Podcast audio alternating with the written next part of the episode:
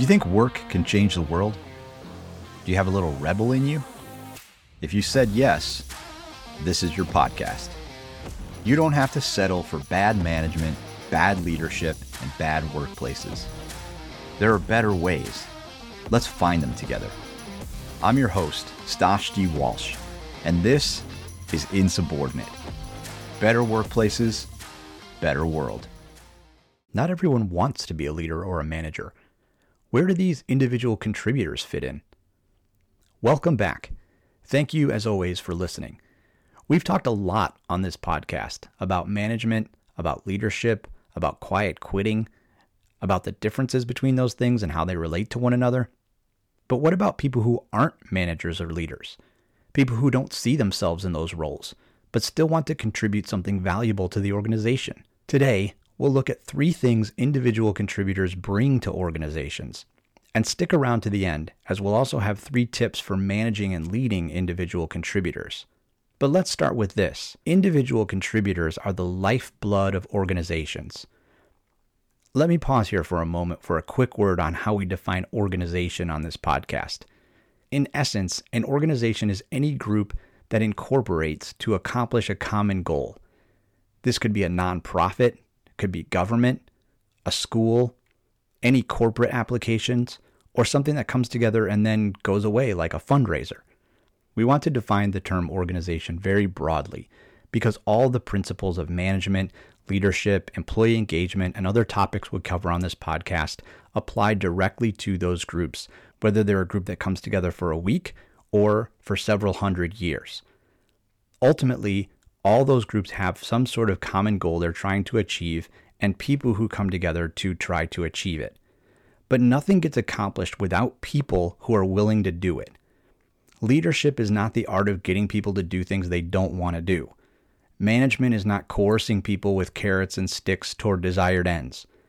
In most cases, individual contributors signed up.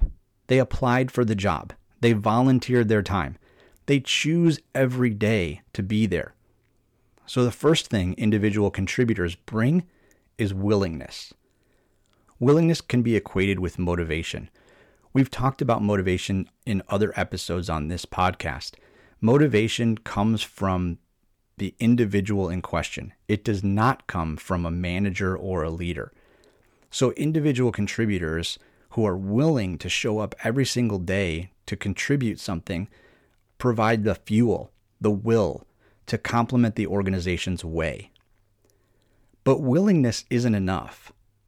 Any one of us can be willing to do a lot of things and still not be any good at them. So, the second thing individual contributors bring to organizations is expertise. They provide the know how to ensure things not only get done, but get done well.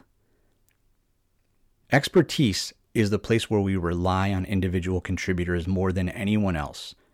Think about your organization. No matter what you're doing, no matter what you're trying to accomplish together, people who are good at that thing are the most valuable people in your organization. It's the people who know how to organize, or the people who know how the processes work, or the people who know how to navigate the systems, or the people who know different learning styles, or the people who know different properties of metal. They're the individuals who are the most valuable in the organization because without them, not only would we not be able to accomplish things, but we wouldn't be able to do them efficiently or at the level of expertise or quality that our customers would demand, whoever those customers might be. Expertise is critically important to any organization. No matter what we're doing, expertise enables us to get it done well. Finally, individual contributors bring perspective. They bring ideas. They bring understanding. But this, unlike willingness and expertise, is internal, not external. It's invisible unless they contribute it out loud, which often requires someone else soliciting that from them. Think about your own experience. How many times have you had a good idea and not shared it? How many times have you known what to do and gone along with the status quo for one reason or another? Perspective, ideas, understanding are hard won. They happen through experience. They happen over the course of a career, over the course of a lifetime. Individual contributors often have those in great number, but unfortunately, they tend to be stored up and not shared more broadly because no one's ever given them an invitation to share them. That transitions us into thinking about things that managers and leaders need to do to relate to individual contributors and to ensure they have the avenues to bring the best parts of themselves to whatever our cause is on a day to day basis. The first thing managers and leaders must do with individual contributors is leave them alone. Way too often in organizations, we see individual contributors being pressured, pressured to take on more responsibility, pressured to take on management responsibility, pressure to move up in an organization, or being told that their career is going to stall unless they do something different or unless they take on another job or they move to a different department. Leave these folks alone. If they're great at what they do and they're doing it well and they're continuing to do it well, there's no reason for them to have to move into another area of the organization there's no reason for them to have to quote unquote move up and become a manager or do something different than what they've done in the past in order for their career to be more fulfilling or better. Most of the time, when people are being asked to do those kinds of things, it's in the company's best interests, not in the individual contributor's best interests. It's one thing to introduce possibilities to an individual, and that's great. We want to introduce people to possibilities. We want them to understand that there's an opportunity or that there's a pathway, that there are many ways that they could take, and that those ways might, in fact, be fulfilling for them. But continuing to present those and continuing to pressure and continuing to insinuate that there's one best way for them to move forward, and it's a way that we as managers and leaders know or the organizations expect and not the individual him or her or their self is absolutely ridiculous. It's disrespectful, even. So it's important to just leave those folks to what they want to do. It's important to get out of their way. Another thing that we need to leave them alone about is their expertise. These folks have spent a career, even a lifetime, building their expertise, getting to the point where they're subject matter experts, being better at something than anyone else in the organization, sometimes better than anyone else in the world, depending on the application. And we're trying to tell them what to do or how to do it. It should be the other way around most of the time. So just because we happen to be managers or leaders in an organization doesn't mean we know the best way to do something. In fact, someone else probably has a much better idea how to do that than we do. And it's our job to make sure that we're asking and then getting out of the way for these folks who have compiled this expertise and who have developed it over time in a way that says, we respect what you've done, we respect how you do it. And so tell us what the best thing is. Tell us based on your accumulated knowledge, your accumulated experience, your accumulated interactions with not only other people in this organization, but also our customers or our stakeholders. What should we be doing differently or better? And make sure that something that they have a chance to contribute, not just one time or in a forum or the one question and answer event that we have each year, but consistently and over time. The second thing is related to that. We want to leave them alone to do the things that they're best at, but we also need to respect and nurture and appreciate their expertise. So it's not just about saying, hey, we're going to get out of your way and let you do it however you want to do it. It's about saying, we really appreciate the fact that you have dedicated your career and in some ways dedicated your life to the aims of this organization and that it's rewarded you accordingly. You're doing something that satisfies you and keeps you engaged and something that you're motivated to do every day. But people don't hear nearly often enough that what they're doing is respected, that what they're doing is something we appreciate thinking about how that person is recognized for what they do and the contributions that they make. It's critically important for us to nurture that and to provide pathways forward to that. The best organizations that I work with have pathways for their individual contributors. They have pathways for people who are subject matter experts so that it's not forced upon them to do something that they either don't want to do or don't feel like they would be very good at. They can continue to develop their expertise. They can continue to become even more expert at the thing that they're good at and do things like develop patents or teach classes or ensure that we're doing things in the best possible ways, whether it's a process or anything else.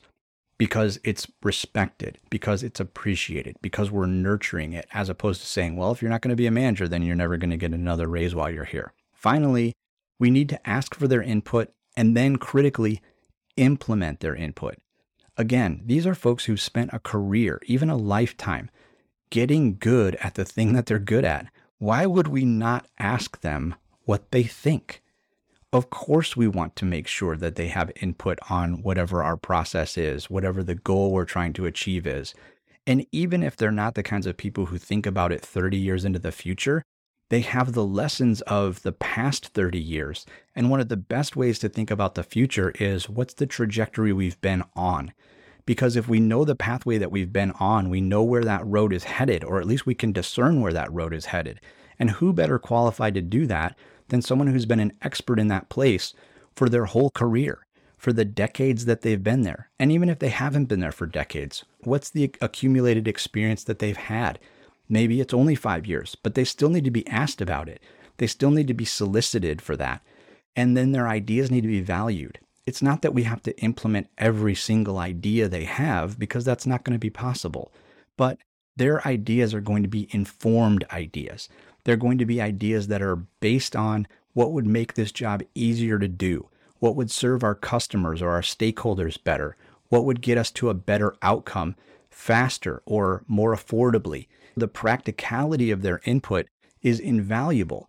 So, why would we not solicit that kind of input from someone who has done so much to not only contribute to the organization through, again, their willingness and their expertise, but also someone who's generated enough experience to know and or who has seen these things in the past because obviously they've seen something like this before. You often see people who are in this position getting a little bit jaded or like, yeah, there's nothing new under the sun.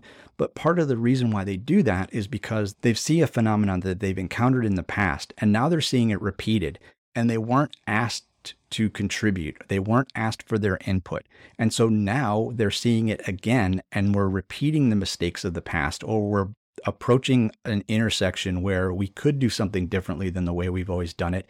They have a viewpoint on how we could do that, how it could be better. But because they've never been asked, they just say, okay, we're going to follow the leader's input. We're going to do what the company tells us to do. Because again, they're showing up with that willingness, they're showing up with that motivation and they're showing up with their expertise so they know they can do it and they can work around whatever's put in front of them.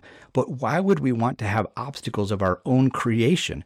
One of the best things we can possibly do is say to the people who are actually encountering the obstacles, what would it take to get rid of this? What would it take to avoid this in the first place?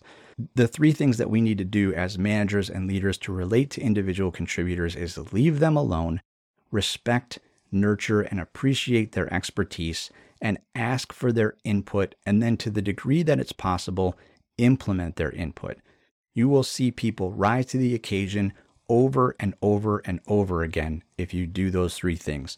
Those people do not need to be pushed into a management position. They do not need to be asked to move to a different part of the company.